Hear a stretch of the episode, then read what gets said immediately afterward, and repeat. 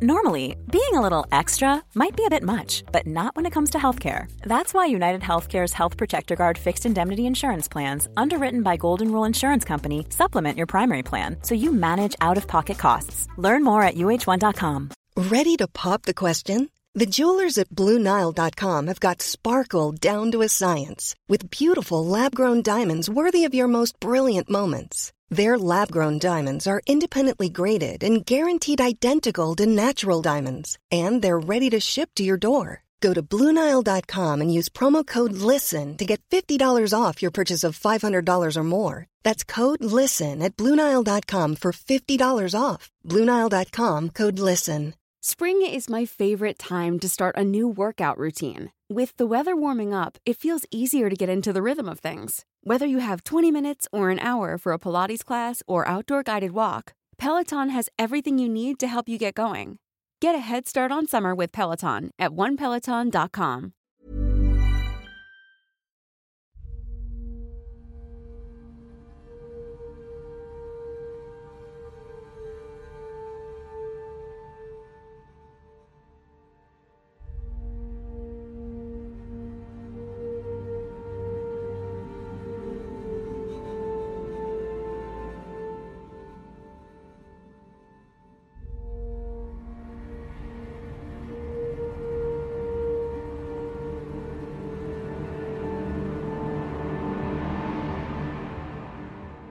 جایی هست که خدای سنگ از دریا سر برآورد و کوهی سر به آسمان کشید و همین که جهان براشفت و به هم فشرده شد نماها و آواهایی پدید آمد که امروزه برجسته ترین طراحان سلاحهای هسته‌ای مشکل بتوانند خوابش را ببینند. دنیایی می‌شناسم که امواجی به بلندی آسمان خراش ها دید ابری می‌شناسم که گوی مانند و قول پیکر گسترده شد و در جایی که با زمین و دریا تماس پیدا کرد مردم را به گاز تبدیل کرد. شکافی در زمین می‌شناسم. به پهنای بیش از هفت مایل. اکنون آب آن را پر کرده و اگر نزدیک به مرکز آن در قایقی بیستی ذهنت نمی‌تواند اندازه اش را دریابد و این نظر را نخواهد پذیرفت که چنین چیزی می‌توانسته تنها در یک شبانه روز پدید آمده باشد. شهری می‌شناسم نزدیک این شکاف مربوط به تقریبا چهار هزار سال پیش و مدفون در زیر بیش از 600 متر خاکستر. خانه ها آب روان و وان حمام و توالت های مجهز به مجرای تخلیه داشتند و محتمل به نظر می رسد که اتاقهای خواب در زمستان با بخار گرم می شدند که از طریق لوله از شکاف های آتش فشانی منتقل می شد و به مخزن های روی بام انتقال می یافت و در آنجا متراکم می شد و به صورت آب گرم در می آمد اگر کسانی به هنگام فوران آتش فشان در این اتاقهای گرم در خواب بودند از جهتی بخت یارشان بود. خوش تر از صدها هزار هموطن خود در سواحل کرت چرا که آنها دست کم در حالی مردند که نفهمیدند. آخرین مینوسی های اصیلی هستند که تمام تمدنشان رو به زوال رفته است. زنگ تاریخ اپیزود 19 اسب چوبی. داستان پیدایش یونان.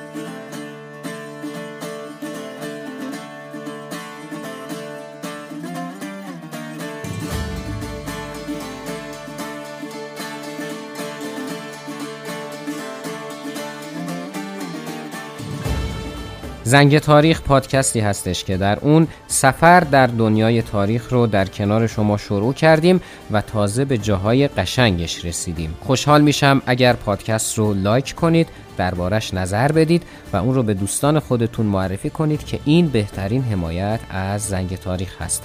همچنین اینستاگرام زنگ تاریخ رو هم می‌تونید دنبال کنید. اگر احساس می‌کنید اونقدر کار ما ارزشش رو داره که ازش حمایت مالی کنید درگاه هامی باش رو هم در توضیحات همین اپیزود خدمتتون قرار دادم.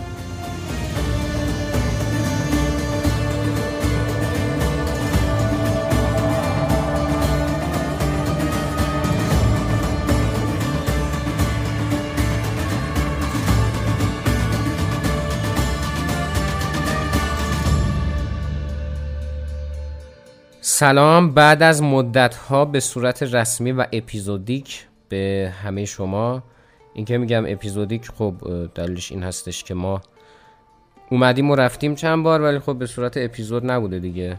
امیدوارم واقعا بعد از این غیبت طولانی که دیگه اتفاق افتاد حالتون خوب باشه و سرحال و سلامت باشید. امیدوارم این تغییری هم که در ابتدای این اپیزود شاهدش بودید به دلتون بشینه و این البته که فقط یکی از تغییراتی بوده که ما در طول این 5 6 ماه تصمیم گرفتیم که در پادکست انجام بدیم. زیاد نمی‌خوام صحبت کنم. دیگه وارد داستان شدیم. دیگه وارد روایت تاریخ شدیم و می‌خوایم که تاریخ بگیم بهتون. در آخر این اپیزودم نظرات شما رو خواهم خوند و جواب یا حالا واکنش های لازم رو خواهم داشت. دیگه نکته خاصی نمیمونه. بریم که شروع کنیم.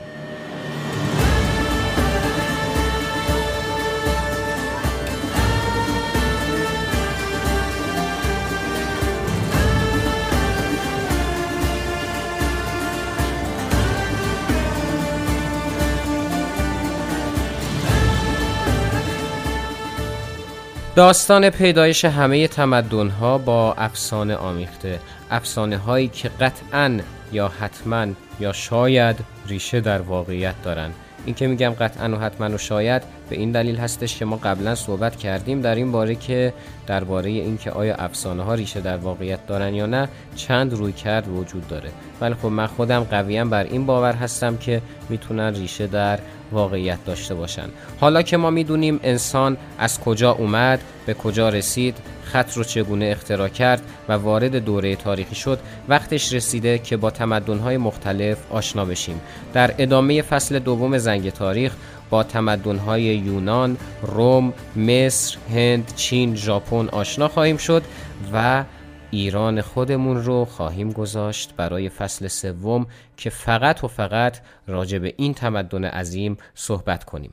اما درباره تمدن‌های مختلف حرفهایی برای گفتن داریم که در قالب‌های سه اپیزوده یا دو اپیزوده یا حالا به حال به صورت سریالی یا تک اپیزود در قسمت‌های آینده تقدیمتون خواهد شد. اما این اپیزود اختصاص داره به پیدایش یونان باستان تمدنی که از اون با عنوان گهواره تمدن غرب یاد میشه. قصه پیدایش تمدن یونان باستان هم مثل اکثر تمدنها با افسانه ها درآمیخته. داستان تمدن مینوس، افسانه مینوتاوروس، جنگ تروا و موارد دیگه که در این اپیزود دربارشون صحبت خواهیم کرد. اما صحبت از مینوس و مینوتاوروس کردیم. کیان اینا؟ بریم که بشناسیمشون. داستان از حدود چهار هزار سال پیش شروع میشه. زمانی که در جزیره کرت یکی از جزایر پهناور دریای مدیترانه تمدنی شکل می‌گیره که حتی اسم اون رو هم نمی‌دونیم و به همین دلیل به اسم قدرتمندترین پادشاهی که اون رو اداره می‌کرده میشناسیمش یعنی تمدن مینوس. که می‌تونیم بگیم اجداد اولیه یونانیان باستان هستند.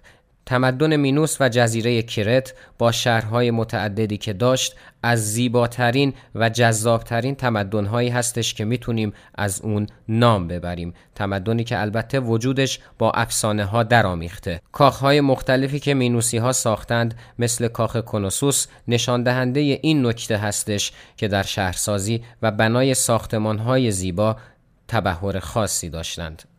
بیش از سی الا چهل هزار نفر در کاخ کنوسوس و شهرهای اطرافش که در جزیره کرت قرار داشتند زندگی می کردند. مینوسی ها مردم جنگ طلب نبودند. این رو نقاشی ها و آثاری میگه که از تمدن مینوس به دست اومده. عموما در این نقاشی ها و آثار مردم در حال تفریح، ماهیگیری و استراحت هستند. خدایانی که مینوسی ها می پرستیدند به خاطر اجبار و خشم اونها نبود بلکه به خاطر نعمتی بود که اونها به مردم مینوس داده بودند و این نعمت همون رفاهی بود که برای مردم وجود داشت. گاونر از عناصر مقدسی بود که مردم مینوس به اون احترام زیادی قائل بودند و در آثار و نقاشی هایی که از این تمدن بجا مونده مردهایی رو می‌بینیم که به صورت ورزشکارانه و ماهرانه در حال پریدن از روی چندین گاوه نر هستند. اگر شنونده اپیزودهای قبلی زنگ تاریخ باشید گفتیم که بحث تاریخ نگاری چیزی بود که از ابتدا در زندگی انسان وجود نداشت. خب مردم تمدن مینوس هم از این قاعده مستثنا نبودند و به همین دلیل به ثبت و ضبط وقایع خودشون اصراری نداشتن علاقه هم نداشتن. به همین دلیل تاریخ اونها دهان به دهان روایت شده و طبیعتا با افسانه ها آمیخته. این افسانه ها تا حدی زیاد بوده و پیشرفته که در صده های اخیر خیلی ها بر این باور بودند که اصلا تمدن مینوسی وجود نداشته و همش افسانه است. اما در حدود 200 سال گذشته با باستان شناسی هایی که انجام شد و اکتشافاتی که به دست اومد به این نتیجه رسیدند که در واقع چنین تمدنی وجود داشته و تنها در افسانه ها غرق شده.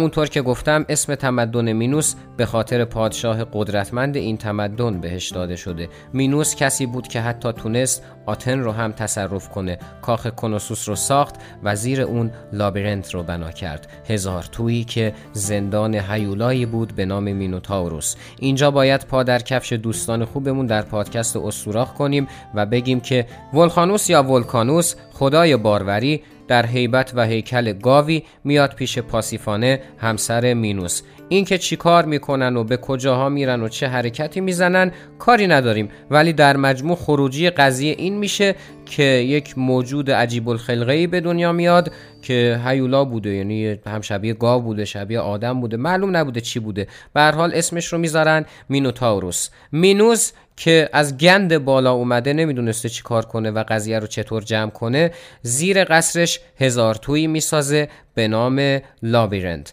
در این هزار تو مینوتاوروس رو اسیر می‌کنه اما مینوتاوروس هم که هیچی شبیه آدمی زاد نبوده رژیم غذایی جالبی داشته که عبارت بوده از جوانان مینوسی یعنی جوانانی که در تمدن کرت زندگی می کردند. اصری که داریم از اون صحبت می کنیم اصر پهلوانی هست و بالاخره یه پهلوان شیر پاک خورده به نام تسئوس پیدا میشه که دخل مینوتاوروس رو بیاره.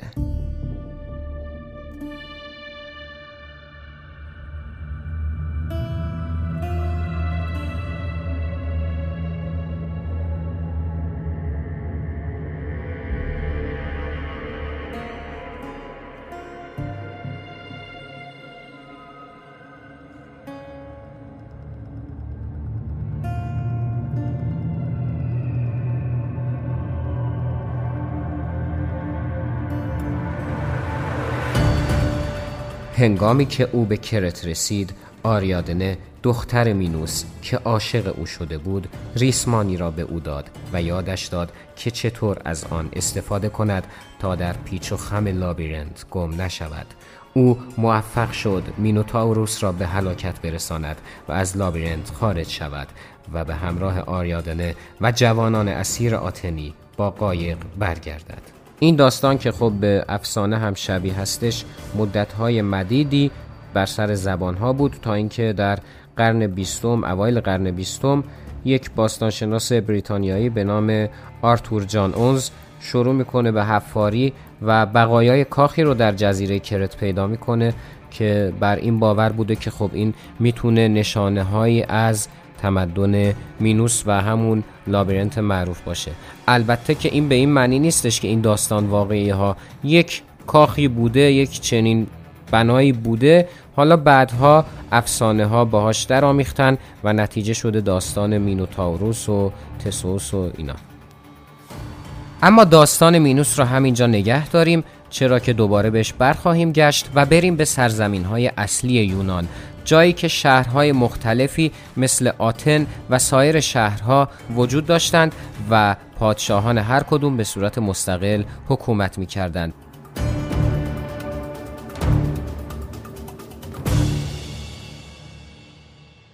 در اینجا تمدنی وجود داشت به نام تمدن میسن که برگرفته از شهری بود در جنوب شرقی سرزمین اصلی یونان به همین نام که مردمش زندگی می کردند. اشتراکات زیادی بین مینوسی ها و میسنی ها وجود داشت. مثلا اینکه زبونشون مشترک بود و هر دو به یک زبان واحد صحبت می کردند یا اینکه آداب و رسوم و دین و مذهب مشترکی داشتند که این از آثاری که در تمدن میسن و مینوس پیدا شده کاملا مشخص هست. مینوسی ها بر میسنی ها حتی مدتی هم تسلط داشتند چه از نظر فرهنگی و چه از نظر نظامی. دریا در دست مینوسی ها بود و سرزمین اصلی در دست میسنی ها اما یک اتفاق نقطه عطفی بود که میسنی ها تونستند با استفاده از همون اتفاق تسلط خودشون رو بر تمدن مینوس آشکار کنند میسنی هایی که برخلاف مینوسی ها جنگ طلب بودند دارای انضباط نظامی بودند و به گسترش قلمرو خودشون علاقه داشتند. اتفاقی که از اون صحبت می کنم برمیگرده به یه جزیره خوشگل و کوچولو موچولو در 80 کیلومتری شمال کرت جزیره ای به نام ترا. در ترا شهری وجود داشت که مردم به خوبی و خوشی در اون زندگی می‌کردند اما مردمی که در اون زندگی می‌کردند از یه چیزی قافل بودن. اینکه شهری که در اون بودن دقیقا بر روی یک قله آتشفشانی بنا شده بود. یعنی جزیره کوه آتشفشانی بود که هر لحظه ممکن بود فوران کنه. متنی که در ابتدای این اپیزود خوندم یادتونه دقیقا به همین نکته اشاره داره. در بازه زمانی حدود 1600 تا 1450 قبل از میلاد یه اتفاق عجیبی افتاد. اون هم فوران جزیره ترا بود.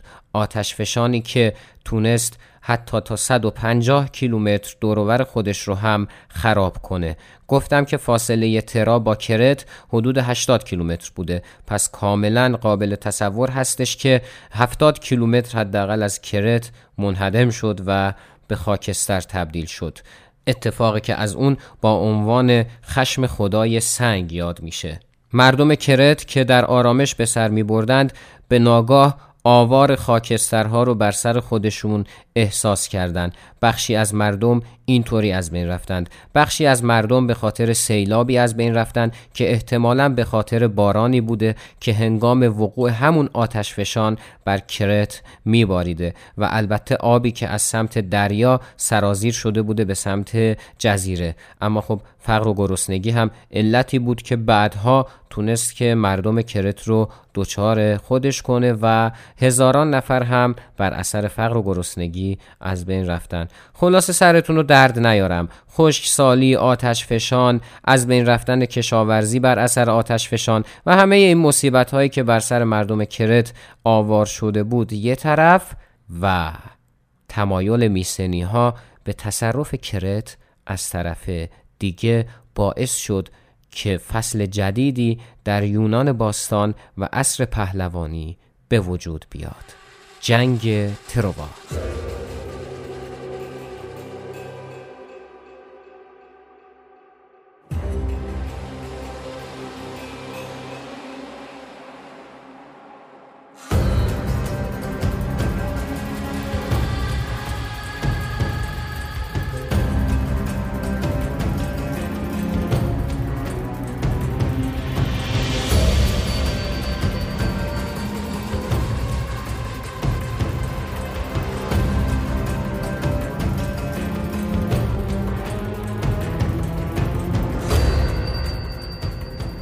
وقتش اطلاعاتی که تا الان بهتون دادم و بذاریم کنار هم. از طرفی گفتم میسنی ها شبیه مینوسی ها بودن با این تفاوت که جنگ طلب بودن. از اون طرف گفتم که یه آتش فشانی اومد و کل مینوس و تمدن و همه چی رو به فنا داد. و از اون طرف هم گفتیم که آقا یه جنگی اتفاق افتاد به نام جنگ تروا البته جنگ تروا میشه گفت جز آخرین و مهمترین جنگ هایی بود که الان می‌خوام راجع بهش باهاتون صحبت کنم. گفتیم که این آتش فشان خیلی آتش فشان عجیب و غریبی بود طوری که کل مینوس رو به خاک سیاه نشوند. البته تمدن مینوس بعد از این آتش فشان مجددا داشت می‌رفت که خودش رو بازسازی کنه و احتمالا هم می‌تونست این اتفاق بیفته. اما یه شرط داشت اینکه تمدن میسن هوس نکنه که بیاد و مینوس رو و جزیره کرت رو تصرف کنه. چیزی که می‌خوام ازش صحبت کنم حدود 300 سال طول کشید. یعنی از همون سال هلوهوش 1450 تا بیایم عقب برسیم به سال 1200 قبل از میلاد. میسنی ها به جزایر کوچیکی که اطراف کرت وجود داشتن و شهرهای مختلفی که تمدن مینوس داشت حمله می‌کردند اونا رو غارت می‌کردن. این در حالی بودش که مردم مینوس که گفتیم احتمالا صلح طلب بودن داشتن تجارتشون رو می‌کردن و زندگیشون رو می‌کردن و این صحبت ها ولی خب یه اتفاقی که افتاد این بود که قافل از قدرت جدیدی بودند که از سرزمین اصلی یونان داشت می‌رفت سمتشون. تمدن میسن رفته رفته قدرت گرفت و به مرحله رسید که بتونه وارد جزیره کرت بشه و بخواد که کل تمدن مینوس رو یک جا تصرف کنه. تروا یکی از شهرهای مهم آسیای صغیر بود شهری که در اختیار تمدن مینوس یا همون کرت قرار داشت. مردم یونان و پادشاهانشون با هم متحد شدند فرمانده این اتحاد هم آگاممنون پادشاه میسن بود. احتمالا تروای شهر مهم بوده که انقدر اتحاد و گستردگی در حمله به این شهر وجود داشت. افسانه ها اینطور میگن که تروا ده سال محاصره شد. منبع ما هم برای آگاهی از این جنگ داستانهایی هستش که شاعران دورگرد بعدا اونها رو با شور و شوق برای مردم تعریف می‌کردند. داستانهایی که به دلاوری ها و رشادت های پهلوانان یونانی اشاره داشت و نمادی بود از اتحاد و همبستگی یونانیان که برای تصرف تروا شکل گرفت و نتیجه اون هم پیروزی بود. شاعرها اینطور به مردم می‌گفتند که این جنگ برای رهایی هلن بود. هلن همسر میلاتوس پادشاه اسپارت بود که پاریس شاهزاده تروایی اون رو روبوده بود و می‌رفتند که آزادش کنند گفتیم ده سال این محاصره به طول انجامید تا اینکه در نهایت یونانی ها دست به حیله ای زدند که بتونن وارد شهر بشن. اونها یک اسب چوبی بزرگ ساختند و گفتند که این رو می‌خوایم به پادشاه تروا هدیه کنیم. اما در دل این اسب چوبی بزرگ ای از سربازان قائم شدند. بعد از اینکه اسب چوبی وارد شهر شد بقیه سربازانی که بیرون بودند وانمود کردند که شهر رو ترک کردند. زمانی که پادشاه تروا سپاهش فرماندهاش و مردمش در خواب ناز شبانه به سر می بردن این سربازان یونانی بودند که از دل اسب چوبی بیرون اومدن و دروازه های شهر رو برای رفقاشون باز کردند. دیگه اینکه بعدش چه اتفاقی افتاد کاملا قابل پیش بینی هست سپاهیان وارد شهر شدند و تونستند تروا رو تصرف کنند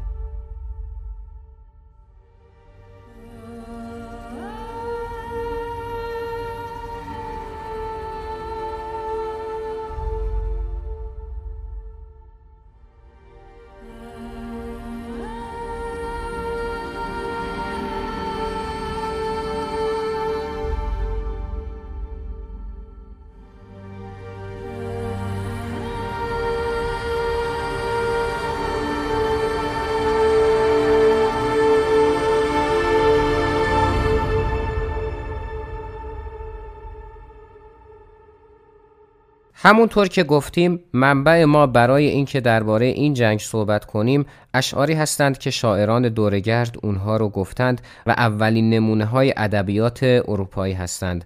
با ارجاع به 15 اپیزود اول زنگ تاریخ شاید حتی بگیم که چنین جنگی اصلا وجود نداشته. ولی خب از اونجایی که افسانه ها ریشه در واقعیت دارند احتمالا یه چیزایی بوده ولی خب چون منابع تاریخی معتبری در دست نداریم نمی‌تونیم با قاطعیت راجع بهش صحبت کنیم. و چیزی هم که گفتیم مربوط به نکاتی هستش که شاعران گفتند. داستان قهرمانی های اودیسه، آژاکس و سایر پهلوانان یونانی چیزی هستش که افتخار مردم یونان در اون دوره بوده. افتخاری که آنچنان با شوق و ذوق تعریف می شده که حتی همراهی خدایان برای پیروزی در این جنگ رو هم به تصویر کشیده خدایانی که حتی برای هواداری از سپاهیان هم وارد عمل می شدند و جالب بوده اینم که خدایان از یک قشر خاص حمایت می کردن. مهمترین آثار ادبی هم که همونطور که گفتم نمونه اولیه از ادبیات اروپایی و یونانی هستند دو کتاب هستند به نامهای ایلیاد و اودیسه که ایلیاد شرح جنگ تروا هستش و اودیسه داستان ماجرای بازگشت اولیس یکی از پهلوانان جنگ تروا که هر دو رو هومر شاعر خوشقریحه یونانی سروده. البته که با تکیه بر توضیحاتی که قبل از این دادم احتمالا هومر خالق این داستان ها نیست و تنها خوشقریه ترین شاعری بوده که تونسته اونها رو بیان کنه و بتونه که به اسم خودش ثبت و ضبط کنه.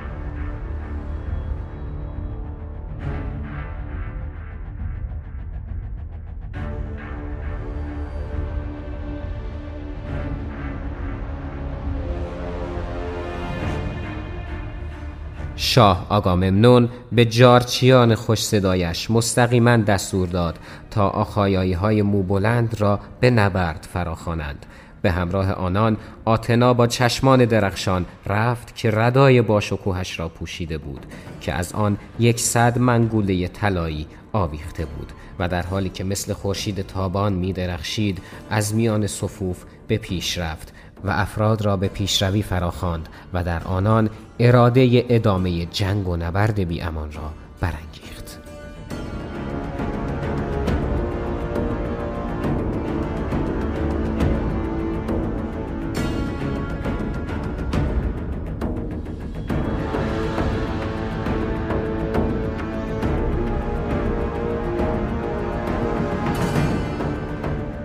تا همین حدود 200 سال پیش صاحب نظران و مورخان و هر کسی که نظری درباره تاریخ داره فکر می‌کردن که اصلا جنگ تروای وجود نداشته و فقط و فقط افسانه بوده. اما یک باستانشناس به نام هاینریش شلیمان میاد و یک کار قشنگی می‌کنه و اون هم این هستش که یک سری حفاری در همون منطقه انجام میده.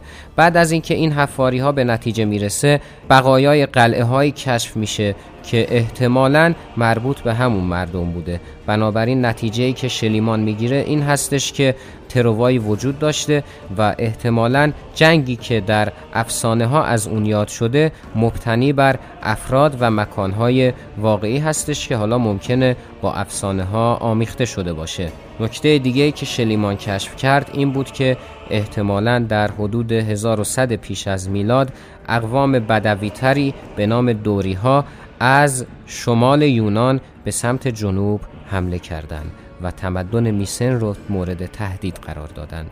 دوری ها مردمی بودند که از اسلحه های آهنی استفاده می کردند که از شمشیرها و نیزه های مفرقی میسنی ها قطعا کارآمدتر بود به همین دلیل تونستند که تمدن میسن رو شکست بدن بقایای مردم میسن به جنوب غربی یونان گریختند و تمدن جدیدی به نام ایونی رو تشکیل دادند و یکی از دولت شهرهایی که تونست جان سالم از این قضیه به در ببره آتن بود که در شبه جزیره آتیکا در یونان قرار داشت. اما خب حمله دوری ها به قدری گسترده بود که اونها تونستند در بقایای تمدن میسن حکومت خودشون رو شکل بدن در حالی که تمدن جدید ایونی در جنوب یونان شکل گرفته بود که گفتیم از بقایای میسنی ها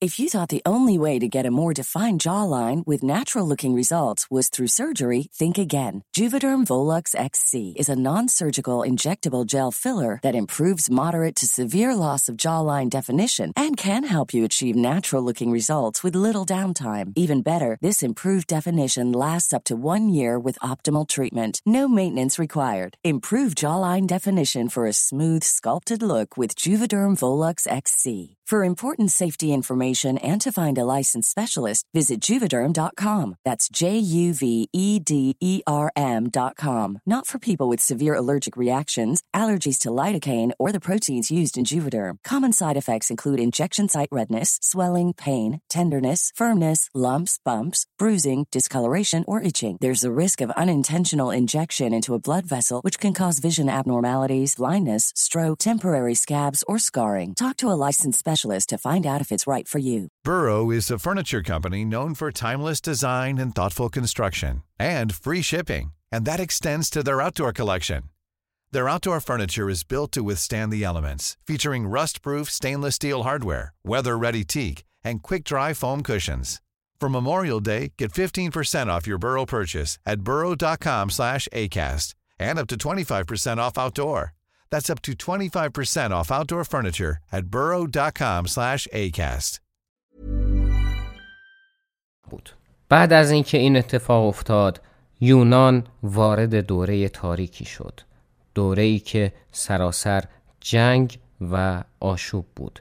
مردمی که تمدن به اون قدرت رو داشتند به کشاورزان فقیری تبدیل شدند که صرفا ماهیگیری می کردند و در کنار دریاها زندگی می کردند دوره ای که از اقتدار مینوسی ها تهاجم میسنی ها و در نهایت تصرف هر دوی این تمدن ها به دست دوری ها شکل گرفته بود با افسانه ها ترکیب شد و نتیجه اون تاریخ مهالودی هستش که براتون روایت کردم. اما تمدنی که این چنین با اقتدار و قدرت شکل گرفته باشه نمی‌تونه راکت و ساکت بمونه. بنابراین تمدن یونان دوباره شکوفا شد. دوره ای که حتی از پیشینیان خودشون که افتخارشون پهلوانی بود هم درخشانتر و پرقدرتتر ظاهر شد.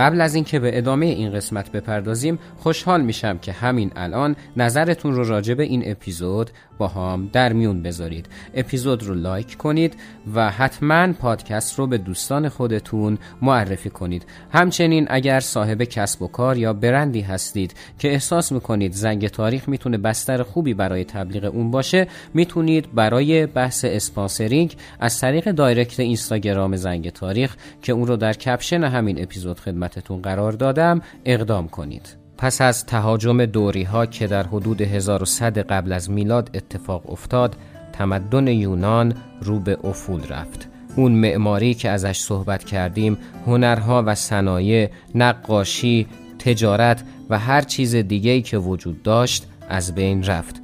دوری ها صرفا قبایلی بودند که به زندگی عادی علاقه داشتند و زیاد درگیر تمدن و فرهنگ و چیزهای دیگه که قبل از اونها در همین یونان وجود داشت نبودند به همین دلیل یک زندگی عادی رو پیش گرفتند. مردم صرفا کشاورزانی بودند که برای به دست آوردن یک نون بخور و نمیر از صبح تلاش می کردند و تا شب مداوم کار می کردند یونانی هایی که تا پیش از این به تجارت می پرداختند و از محصولات دیگر سرزمین ها استفاده می کردند حالا مجبور بودند همون چیزی رو مصرف کنند که خودشون تولید می کردند و این سرگذشت یونانی ها بود. از اون تمدن باشکوه در سالهای بعد فقط و فقط تجارت بود که تونست کمی احیا بشه و تجارت با سرزمین های اطراف شکل بگیره.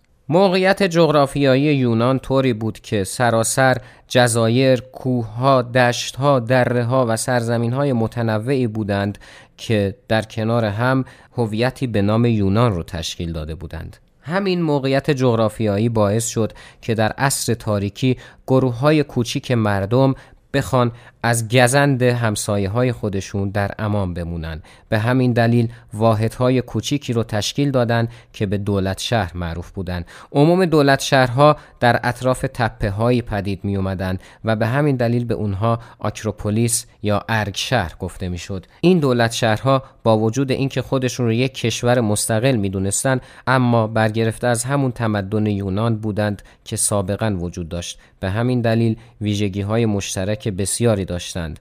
کشور که چرز کنم یک دولت شهر واحد که با مردم اطرافش کشور نامیده می‌شد. کشورهایی که در خوشبینانه ترین و توسعه یافته ترین حالت دویست هزار نفر هم شاید جمعیت نداشتند. ولی خب به خاطر اینکه بتونن از حمله همسایگان در امان باشند خودشون رو ما بین دیوارها محاصره می کردند و استحکاماتی رو برای اینکه بتونن از حمله همسایگان در امان بمونن ایجاد می کردند. به هر حال خروجی و حاصل این مدل از زندگی کردن این شد که به فردگرایی علاقمند شدند و محوریت فردی رو دستور کار خودشون قرار دادن. شاید به همین دلیل بود که بعدها که قانون در یونان شکل گرفت محور فردی داشت که شکل ابتدایی چیزی بود که با عنوان دموکراسی ازش یاد می‌کنیم.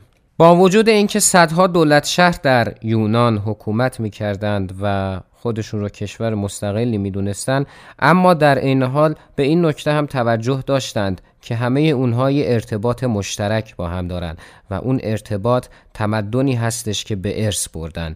میشه گفت زبان مهمترین نکته ای بودش که شاید می‌تونست مشترک باشه در بین همه این یونانیان. همه اونها سرزمینی که در اون ساکن بودن رو هلاس و خودشون رو هلنی مینامیدن و این ادای احترامی بود به هلن که روبوده شدنش باعث شده بود که جنگ تروا شکل بگیره. جنگی که همه یونانی ها اون رو مهمترین عنصر تاریخی خودشون می‌دونستن. جنگ تروایی که سراسر یونان رو در بر گرفته بود.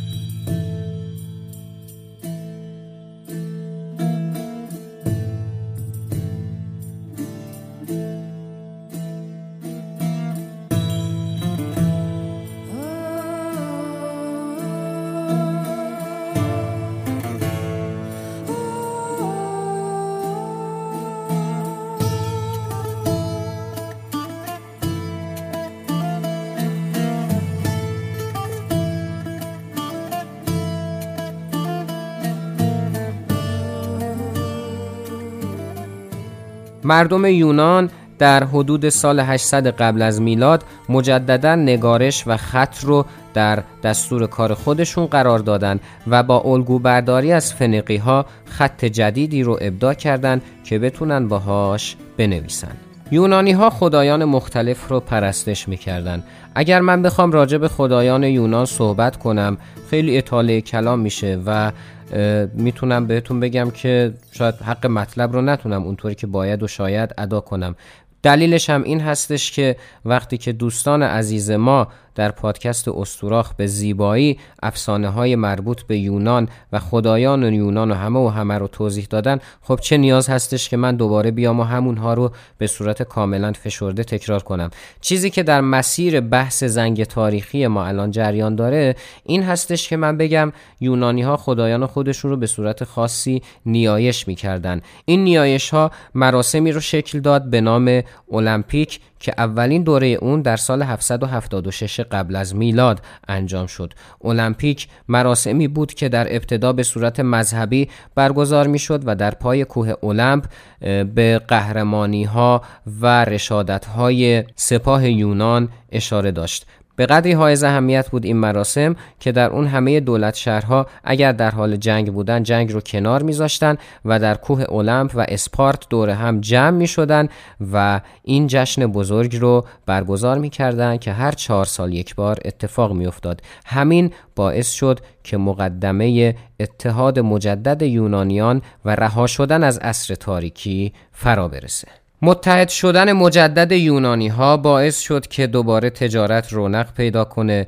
علم، هنر، صنعت، معماری و همه اینها دوباره احیا بشن. نتیجه اون این شد که به مرور مردم نقاط حاصلخیزی رو برای زندگی پیدا کردند و همین باعث شد که مهاجرنشین هایی که به اونها کلونی می‌گفتن شکل بگیرن. در این کلونی ها مردمی از دولت شهرها مهاجرت می‌کردند و زندگی می‌کردن و روزگار میگذروندن و دیگه مسئله پیدا کردن غذا چیز سختی نبود. فقر از یونان دور شده بود. تجارت دوباره شکل گرفته بود و نوع جدیدی از حکومت رو هم تجربه می کردن. حکومتی که در اون چند نفر با عنوان آریستوکرات یا اشرافزاده ها به اداره دولت شهر می پرداختن. این نوع از حکومت اولیگارشی نام داره که به حکومت چند نفره معروف است. البته که اولیگارشی ها زیاد دوام نمی آوردن و سریع فرو می پاشیدن. اما در حدود سال 561 قبل از میلاد در شهر آتن یک اتفاقی افتاد. اتفاقی که اون را یکی از آریستوکرات های آتن رقم زده بود. شخصی به نام پیسستراتوس. کسی که اگر بتونید سه بار اسمش رو پشت سر هم بگید یعنی اینکه شما قطعا استاد فن بیان هستید. پیسستراتوس پیسستراتوس پیسستراتوس پیس آخرش سوتی دادم. هیچ ولش کن. پیسستراتوس شخصی بود که با وعده برقراری عدالت در دولت شهرهای مختلف یونان روی کار اومد. بناها رو مجددا زیباسازی کرد از شعر و شاعری حمایت کرد و نگارش متن ایلیاد و اودیسه رو سفارش داد. در حالی که آتن داشت به سمت پیشرفت حرکت می کرد چند دولت شهر بودند که نظام پادشاهی قبلی خودشون رو حفظ کردند و به سمت اولیگارشی بودن رو نکردند یکی از اونها اسپارت بود. اسپارتی ها با نظام پادشاهی شناخته می شدن و در اپیزود بعد به تفاوت های آتن و اسپارت البته به صورت کامل خواهیم پرداخت. اما نکته که الان میشه گفت این بود که اگر آتن به تمدن و علم و فرهنگ علاقه داشت اسپارتی ها به داشتن ارتش قوی دلاوری ها و سپاه منظم معروف و مشهور بودند. اونها بسیار خشک و خشن بودند و از ابراز وجود اشراف جلوگیری می‌کردند و همین دلیل اسپارت هیچ هنر و ادبیات قابل توجهی نداشتش. برخلاف سایر دولت شهرهایی که به صورت پیوسته در حال تغییر و تحول بودند اسپارتی ها همچنان با همون سیستم قدیمی خودشون مشغول به فعالیت بودند.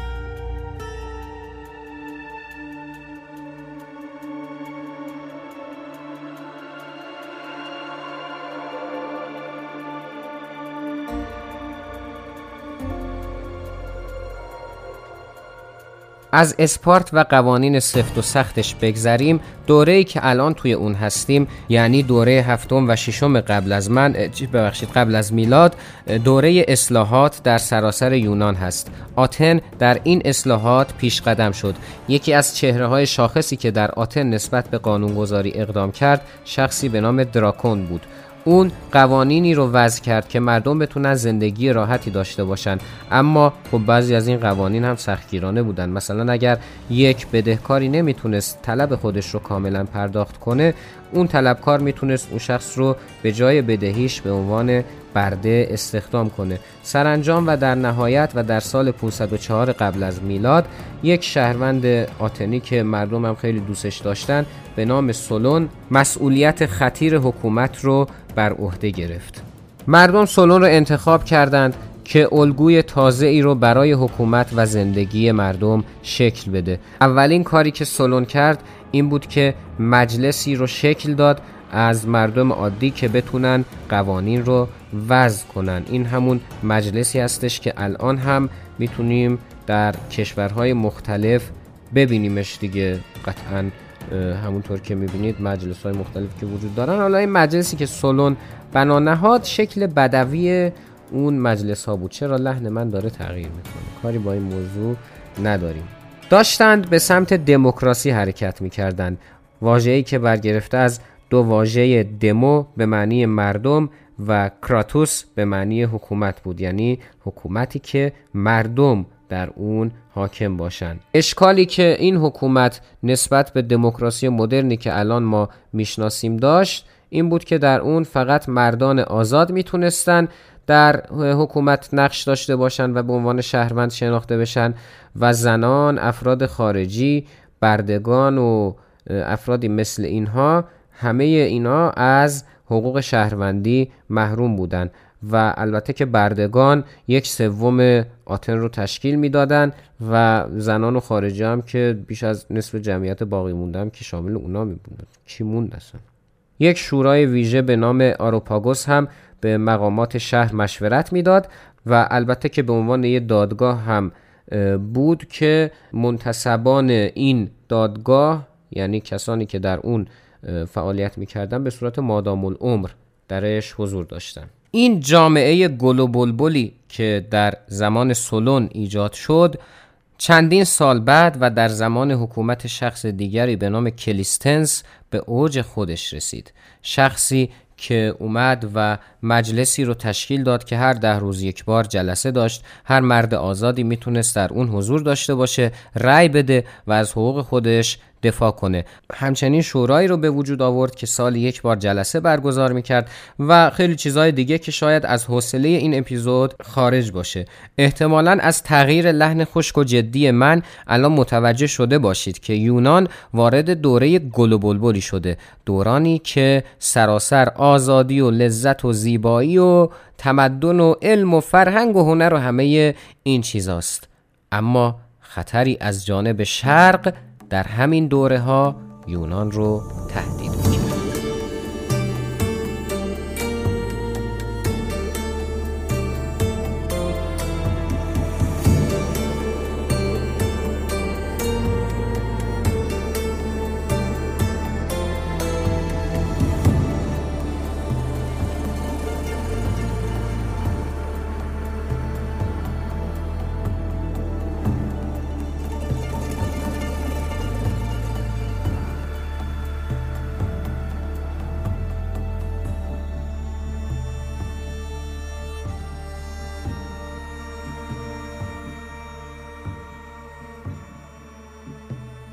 دوره قدرتگیری آتن دوره دموکراسی دوره طلایی یا هر دوره‌ای که بخوایم براش اسم بذاریم مقارن و مصادف بود با یک دوره خیلی حساس در ایران. دوره‌ای که در اون امپراتوری هخامنشیان به دست کوروش دوم هخامنشی گذاری شد. دوره‌ای که با شکست آستیاگ آخرین پادشاه مادی همراه بود و به همین دلیل قدرتگیری کوروش باعث شد که سراسر سرزمین های شرق یونان به تصرف ایرانی ها و هخامنشی ها در بیاد. از اونجایی که سرزمین های تصرف شده دیگه برای ایران کوچیک بودن و علاقه به گسترش در امپراتورهای ایران وجود داشت به همین دلیل بود که خب کمبوجیه پسر کوروش به مصر لشکر کشید و بعد داریوش بود که اومد و جنگ با یونان رو شروع کرد. فراز و نشیب هایی که این جنگ ها داشتن یعنی جنگ هایی که در دوره هخامنشیان با یونان انجام شد چه در دوره داریوش چه در دوره خشایار و چه در دوره اردشیر داستان های جالب و شنیدنی هستند که خودش یک اپیزود مجزا می‌خواد. اپیزودی که در فصل چهارم زنگ تاریخ و زمانی که امپراتوری هخامنشیان رو براتون بازگو می‌کنم قطعا تقدیمتون خواهد شد. حتما شما هم مثل من باور دارید که صحبت کردن درباره چنین اتفاقاتی که ارتباط مستقیم با ایران داره در اپیزودی که مربوط به یونان باستان هست به حال یه جوریه. اتفاقی که الان خواهد افتاد این بود که این اپیزود رو که داستان پیدایش تمدن یونان باستان هست همینجا به پایان می‌بریم و در اپیزود بعدی به رقابت‌های آتن و اسپارت خواهیم پرداخت. رقابتی که منجر به جنگ های عجیب و غریبی شد که البته نقش ایرانی ها هم این وسط کم نبود. اما برای اینکه از طولانی تر شدن این اپیزود جلوگیری کنیم در اپیزود بعد همه اینا رو تقدیمتون خواهم کرد. دیگه نکته خاصی نداریم که در این اپیزود بگیم درباره تاریخ و زنگ تاریخ و اینا به بخش پایانی اپیزود می‌رسیم. جایی که کامنت می‌خونیم و باهاتون گپ می‌زنیم.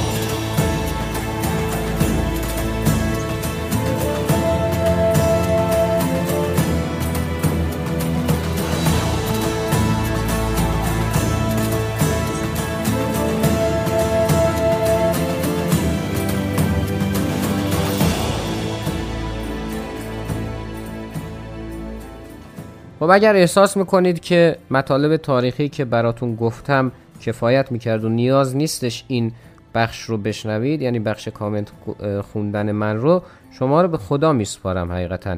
ولی خب این بخش رو واقعا به نظرم از دست ندید.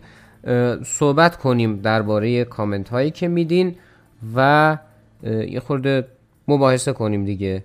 بریم کامنت هایی که اخیرا برای زنگ تاریخ داده شده یه چند تاشو بخونیم و جواب بدیم و یه سری توضیحاتی که دیگه در این اپیزودهای اخیر رایج شده دیگه.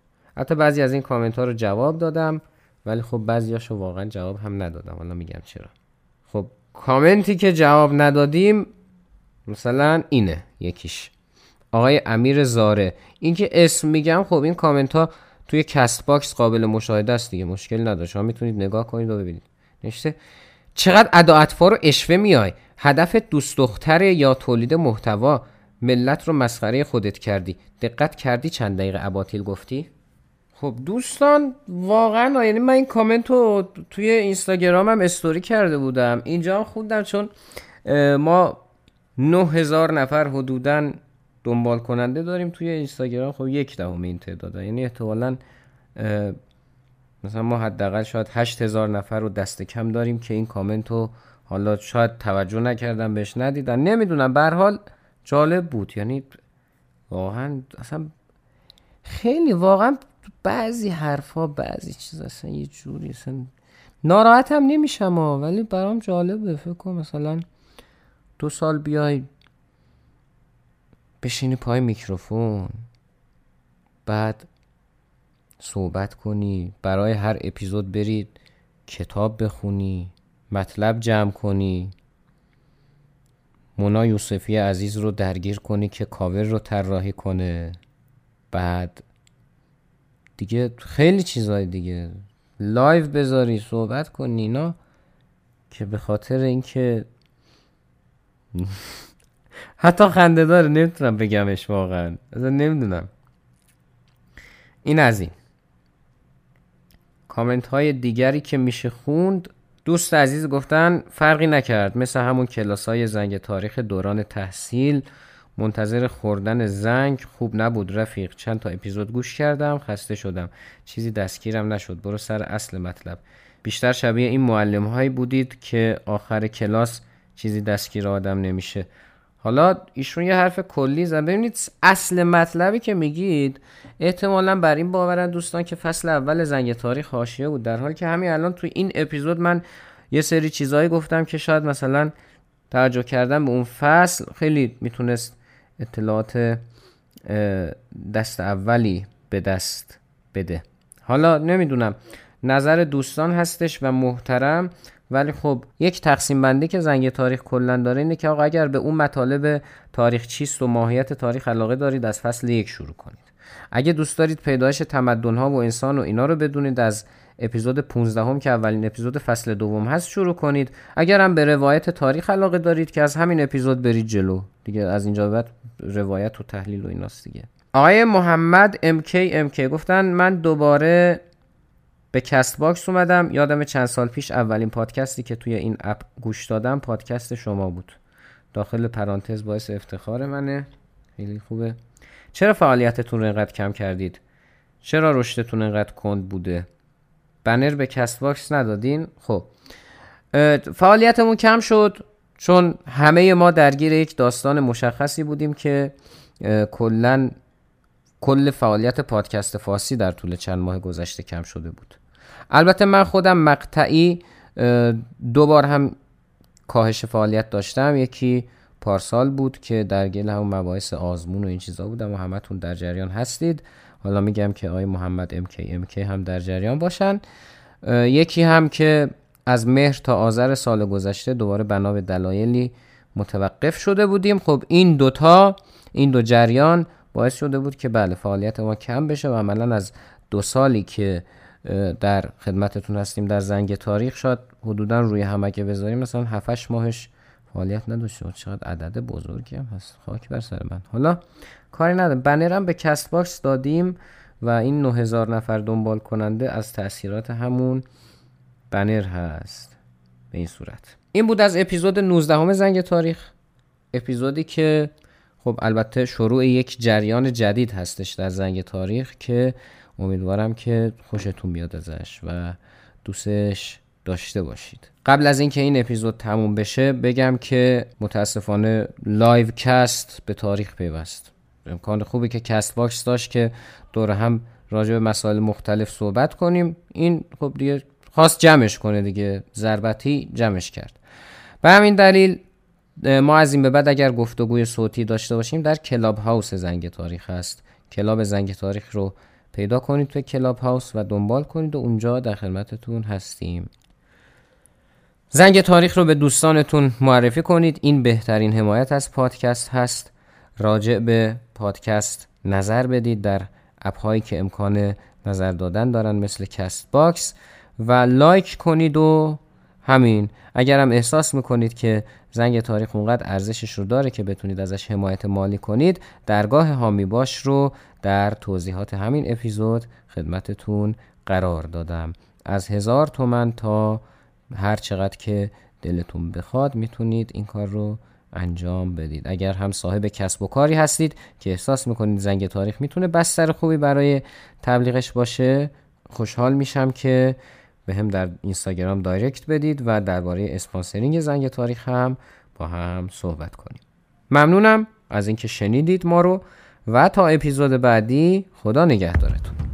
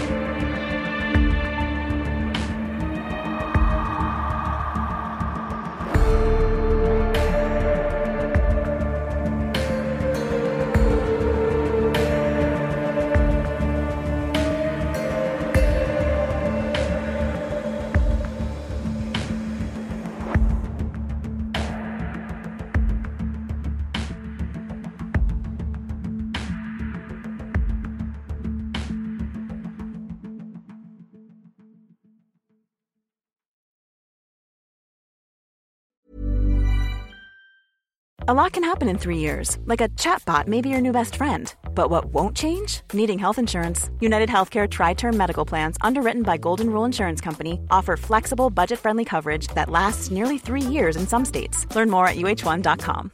Imagine the softest sheets you've ever felt. Now imagine them getting even softer over time. That's what you'll feel with Bowl and Branch's organic cotton sheets. In a recent customer survey, 96% replied that Bowl and Branch sheets get softer with every wash. Start getting your best night's sleep in these sheets that get softer and softer for years to come. Try their sheets with a 30-night guarantee. Plus, get 15% off your first order at bowlandbranch.com. Code BUTTERY. Exclusions apply. See site for details. Even when we're on a budget, we still deserve nice things. Quince is a place to scoop up stunning high-end goods for 50 to 80% less than similar brands. They have buttery soft cashmere sweaters starting at $50, luxurious Italian leather bags, and so much more. Plus, Quince only works with factories that use safe, ethical, and responsible manufacturing. Get the high-end goods you'll love without the high price tag with Quince. Go to quince.com/style for free shipping and 365-day returns.